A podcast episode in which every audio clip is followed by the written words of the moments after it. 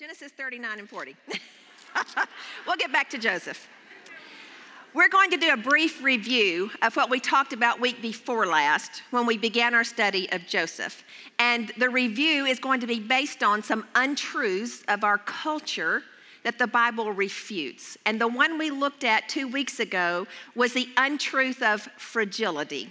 What doesn't kill you will make you weaker. We know that's not true. And the scripture tells us in James consider it all joy, my brethren, when you encounter various trials, knowing that the testing of your faith produces endurance. And let endurance have its perfect result, so that you may be perfect and complete. That literally means mature lacking in nothing. So we know that actually these difficulties make us stronger. When we turn to the Lord, it's like exercising, it's like working muscles. We get stronger in our walk in a relationship with Christ, and our faith is strengthened. So we, we saw that in the life of Joseph, that God was taking a very pampered, protected 17 year old boy, and he's going to allow him to go through some difficulties that are going to strengthen and define his character to prepare him for a position of great power and prestige that he was not prepared for. Okay, the untruth we're going to look at this week is the untruth of emotional reasoning. What does our culture say? Always trust your feelings follow your heart. You be you, right? Live for your own truth. What does the scripture say? 2 Corinthians 10 3 through 5. For though we walk in the flesh, we do not war according to the flesh. For the weapons of our warfare are not of the flesh, but divinely powerful for the destruction of fortresses. We are destroying speculations, thoughts, and every lofty thing raised up against the knowledge of God, and we are taking every thought captive to the obedience of Christ. So we need to think about what we're thinking about because our thoughts contribute to our emotions. So we have to think about it and pull down lofty ideas, wrong ideas, wrong ways of thinking, the lies from our culture. We have to stop them and replace them with what we know is truth. And our feelings sometimes can feel like they're on the front row of our lives. they're screaming at us, right? And the voice of the Lord is that still small voice that we have to turn to Him, His Word, and His Spirit to hear.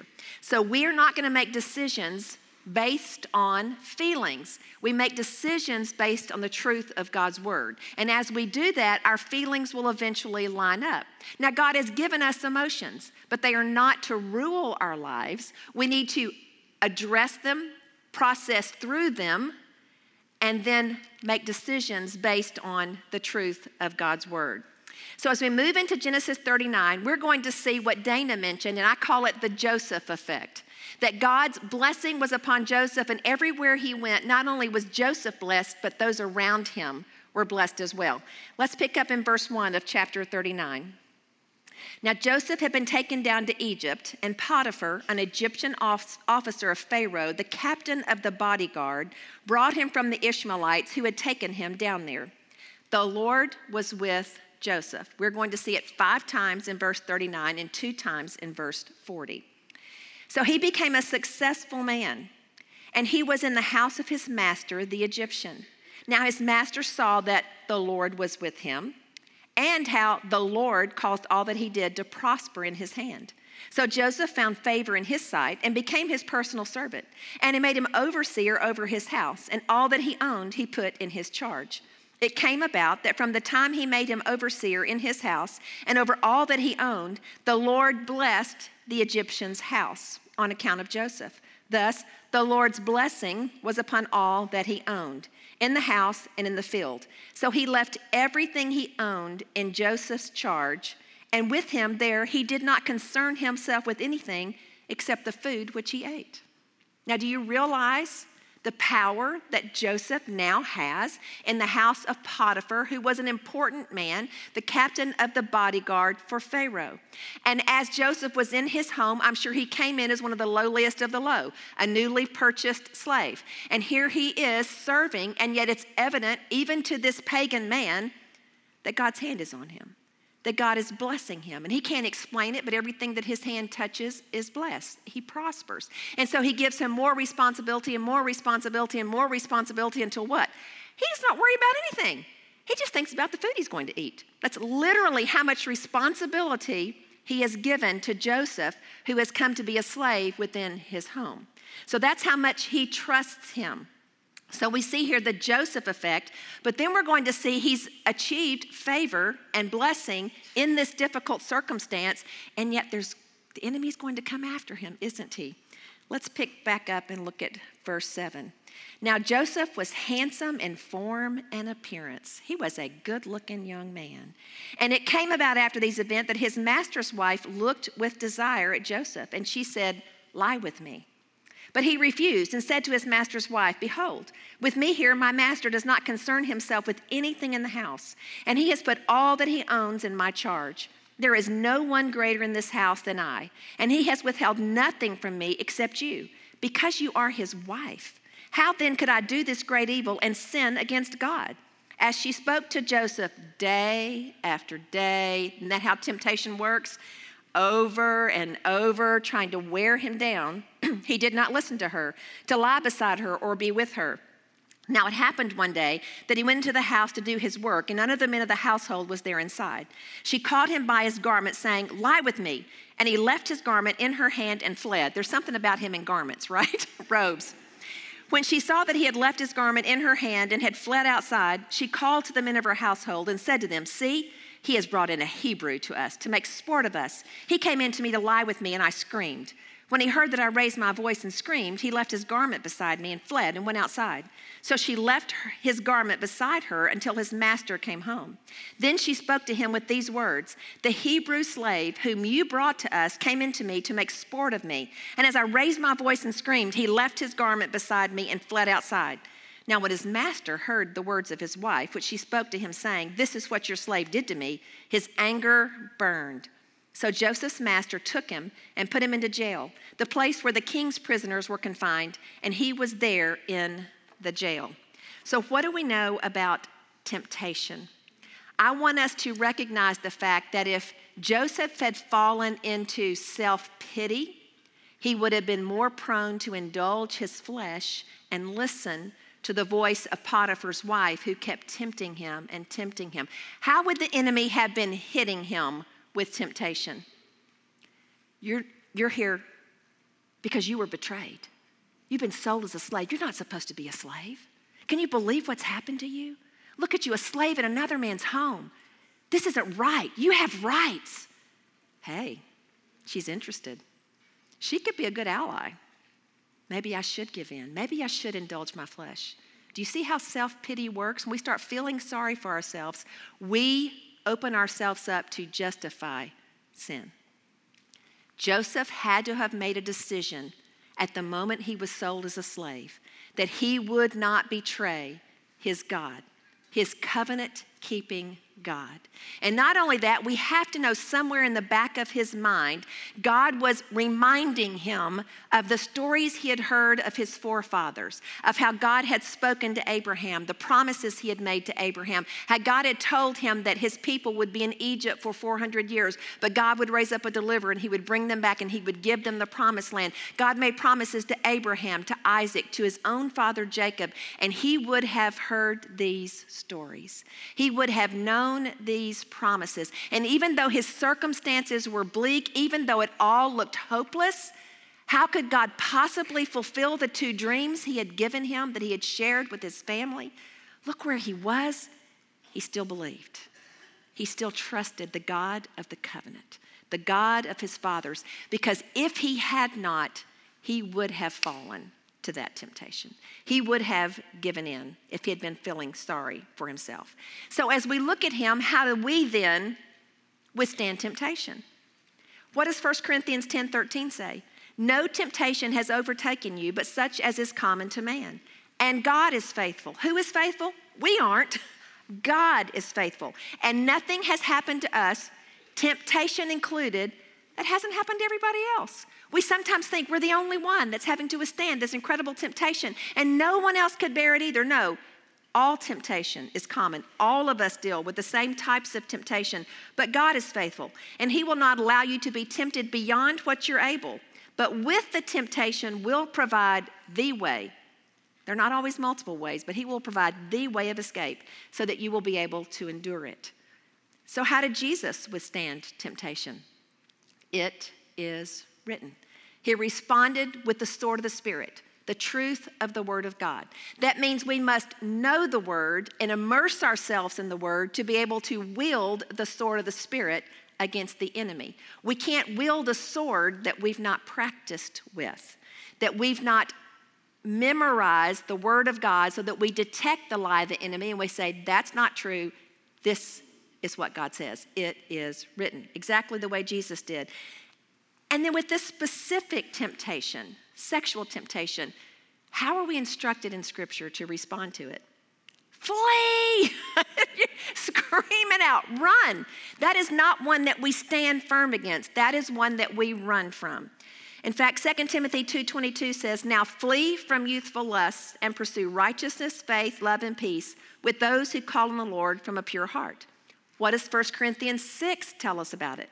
Do you not know that your bodies are members of Christ? What happened the moment you were saved? The Spirit of God came to dwell within you, and your body is now a living, breathing temple of God.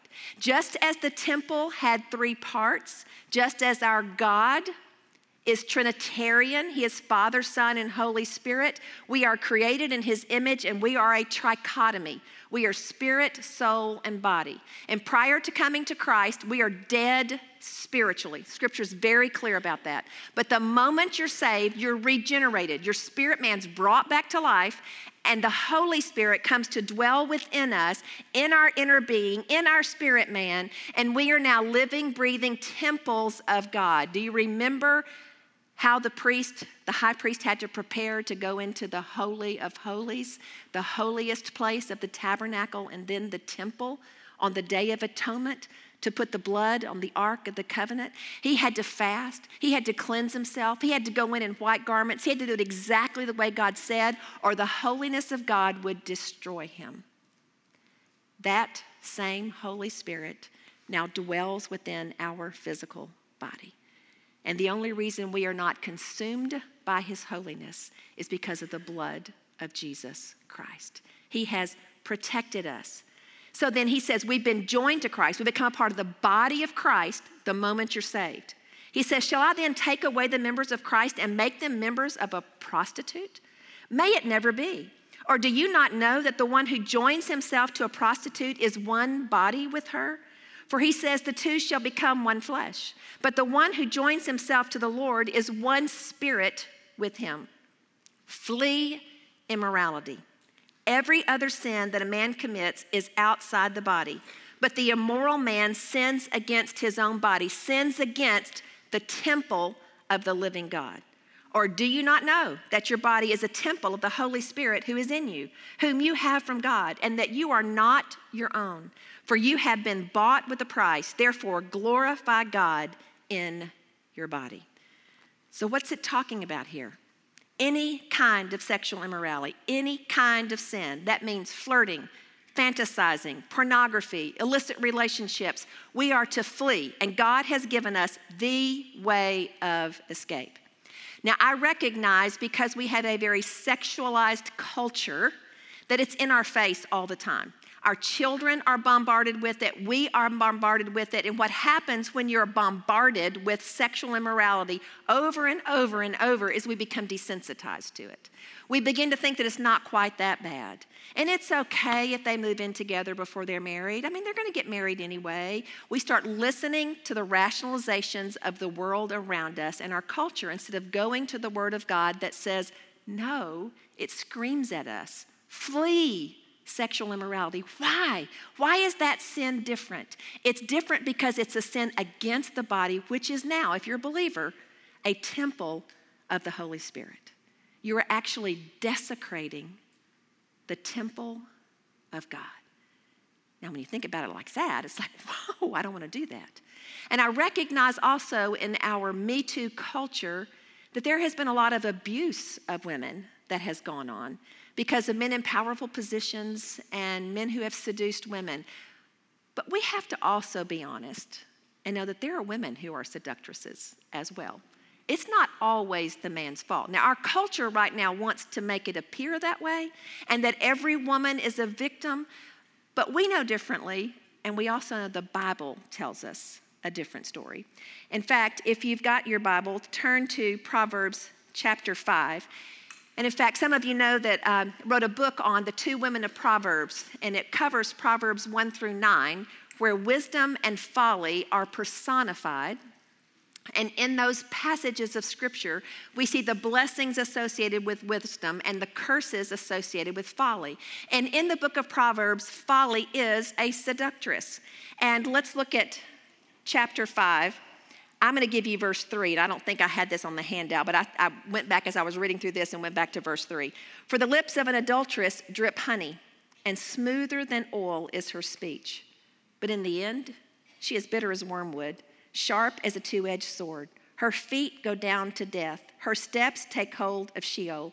She does not ponder the path of life. Her ways are unstable, and she does not know it.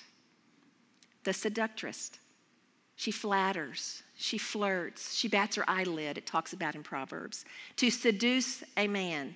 Look at verse 8. Keep your way far from her, and do not go near the door of her house or you will give your vigor to others and your years to the cruel one. And strangers will be filled with your strength, and your hard earned goods will go down to the house of an alien. And you groan at your final end when your flesh and your body are consumed. And you say, How I have hated instruction, and my heart spurned reproof. Now drop down to verse 20. For why should you, my son, be exhilarated with an adulteress and embrace the bosom of a foreigner? For the ways of a man or a woman are before the eyes of the Lord, and he watches all his paths. His own iniquities will capture the wicked, and he will be held with the cords of his sin. And ladies, that word for cords right there, you might want to underline it, circle it, and write out in the margin noose. It literally means noose. We hang ourselves with our sin. He will die for lack of instruction, and in the greatness of his folly, he will go astray. I love this quote from James Montgomery Boice in his commentary on Genesis.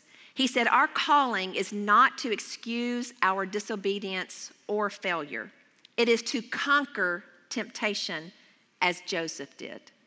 We need to have our reasons in mind before temptation comes. So that if we find ourselves unable to remember our reasons later, we will at least remember that we have reasons for obeying God and live in response to them rather than surrender to our passions.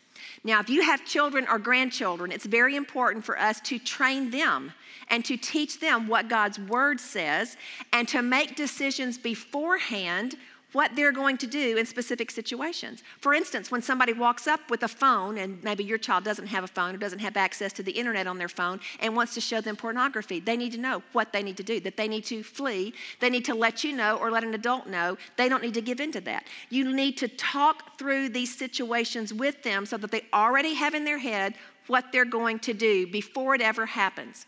Now, when I was preparing to date and my parents were going to let me go on my first date, my father was the one who sat me down and gave me the talk. Mortified is all I can say. to hear your father talk to you about that. But can I tell you how grateful I am that he told me how a lot of boys think and the things that they will do to satisfy their own flesh and helped me walk through what I would do and how I would call him if I was ever in a situation where I needed help came in handy because I knew beforehand, because I loved the Lord, what I would and would not do and where I would and would not go. And I knew that I could call my parents at any time to come and get me if I needed to. And one time I actually did, I was in a car with some teenagers, and they, one of them was a really good friend of mine, and some of the others I just kind of knew from school and actually from church. Um, and one of them opened the glove box and pulled out marijuana. Can I just tell y'all, I absolutely freaked out. I was like, pull the car over, pull the car over. It's like my dad would kill me if I got arrested and you had drugs in the car. And I, we went somewhere, I can't remember even now where I went, and my girlfriend and I called my dad and he came and picked us up. You need to know these things ahead of time. Joseph had decided before he ever was propositioned by Potiphar's wife that he would not fail his covenant keeping God that he knew somehow God was going to work this together for his good. And because he knows his God is sovereign and he's ultimately working toward his desired end, he can trust him in the meantime, regardless of how dark his circumstances may seem. That's a lesson we need to learn as well. God allows us to go through trials and difficulties to strengthen us, to prepare us, to teach us because it is when we are in those valleys we're most aware of his presence, but also most open to his word. It is then that we are longing to hear from him. And so I would encourage you to make those decisions before. In fact, Ken Gire wrote a great book about this. It's called The North Face of God. And in it, he talks about Masada, which is in Israel. And it was a winter palace across from the Dead Sea up on the top of a mountain that Herod built during time of peace. But the beauty of that is, and the thing that Ken Gire pointed out was, he was building it during a time of peace so that when war broke out, he had a safe place.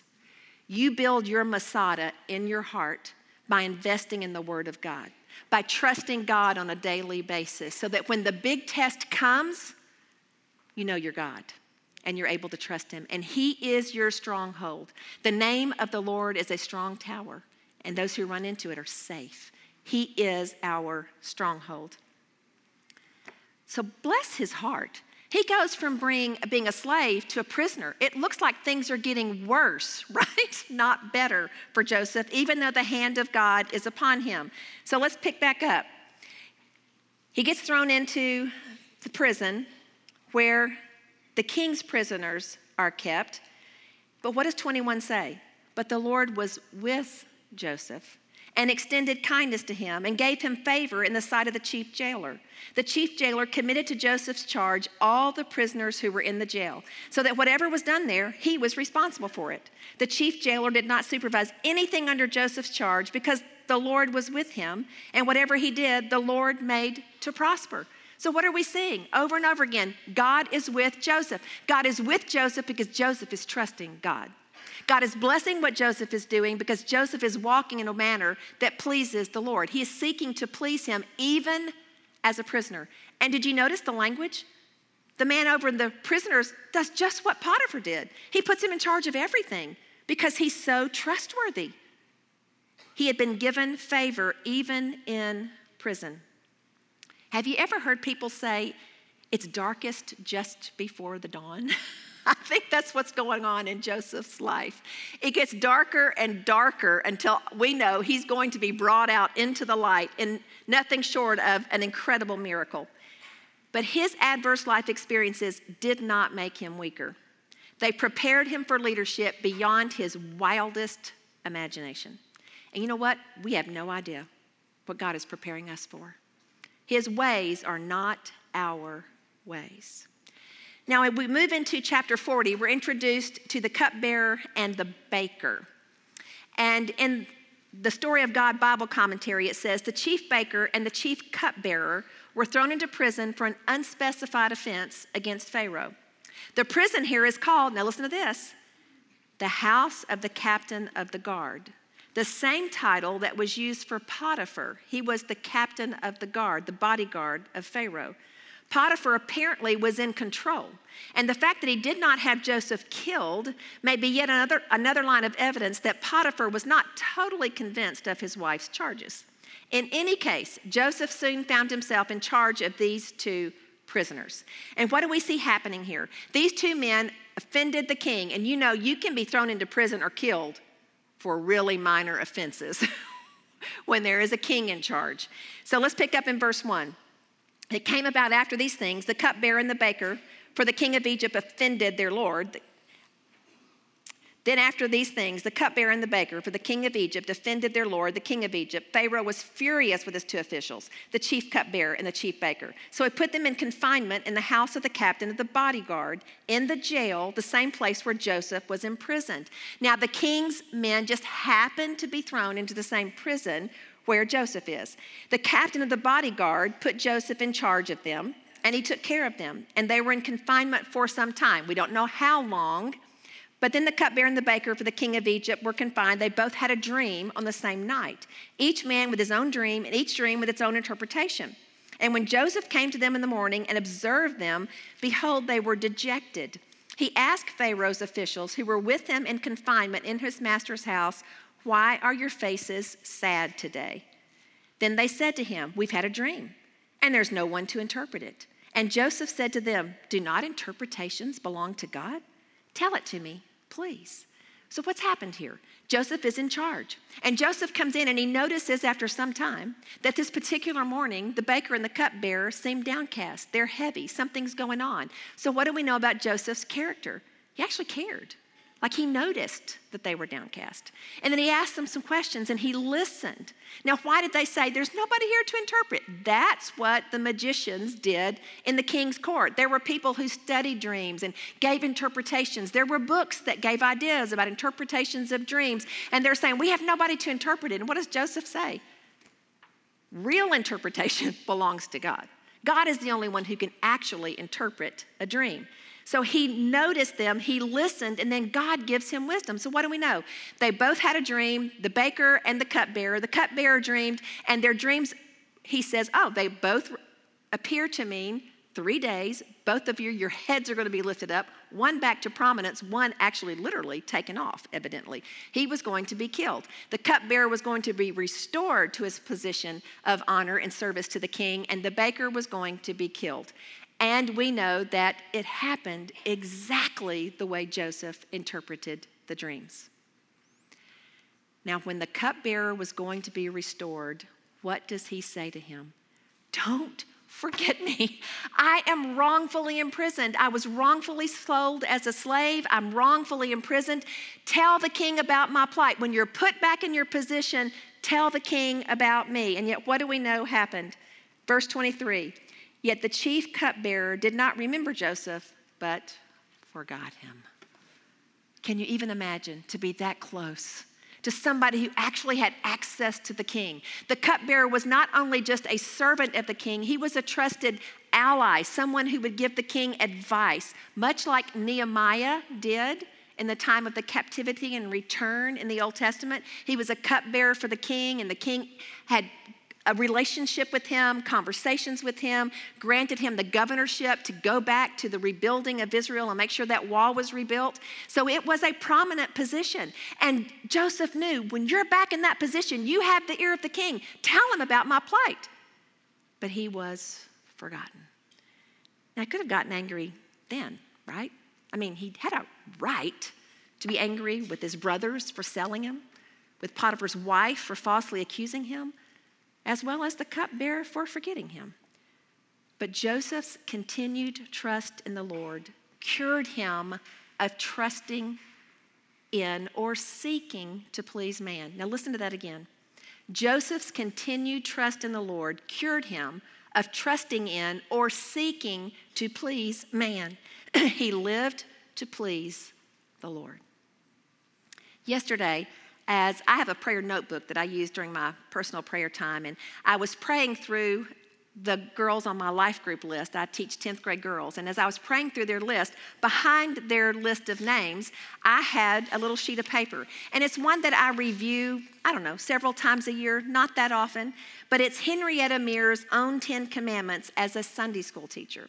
And I was reviewing these, and I reviewed to say, Lord, am I doing this for the girls to which I teach? Am I helping to fulfill what you've called me to do by living authentically before them? Am I praying for them? Am I serving them? Am I calling them up to service? But number 10 was the one that really got to me as I was looking at it. And some of you are thinking, who's Henrietta Mears?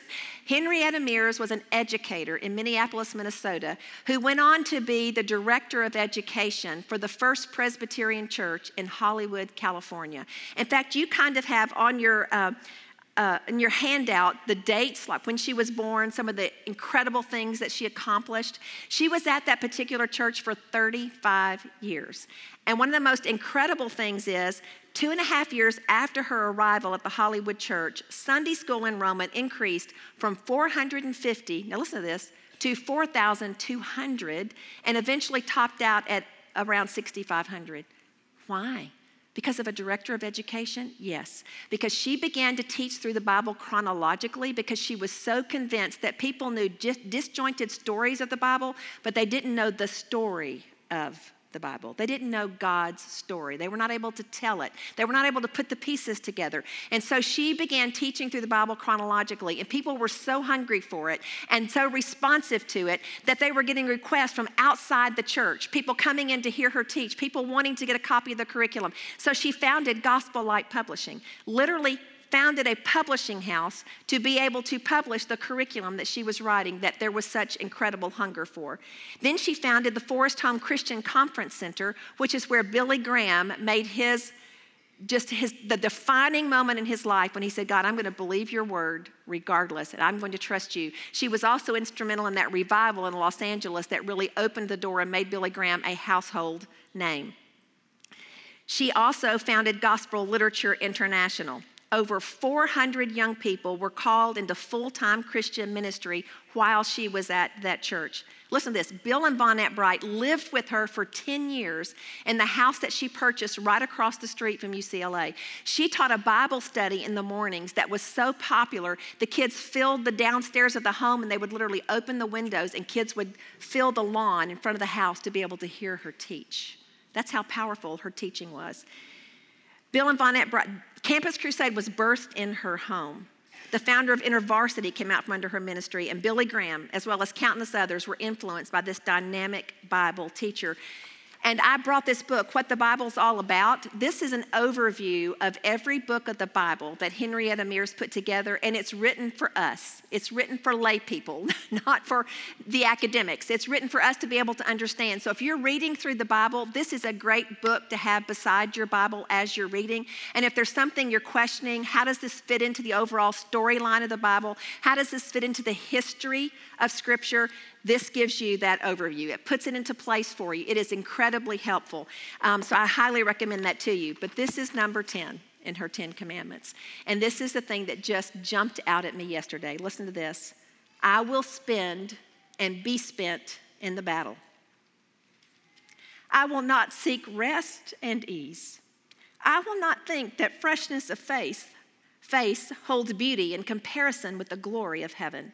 I will seek fellowship with the man of sorrows, acquainted with grief. Isaiah 53. As he walks through this stricken world, and in her Ten Commandments, this last sentence was bolded and underlined I will not fail him. Oh, that we would do the same. That we would choose to acquaint ourselves with the man of sorrows, knowing that this life is not about comfort, it is not about ease, we're in a battle, a very real battle. And there are souls at stake the souls of men and women, boys and girls. And we need to decide beforehand I will not fail him. We can only do that through the power of the Holy Spirit and the sword of the Spirit, the Word of God. So I just commend you to choose today who you're going to serve. And you know what?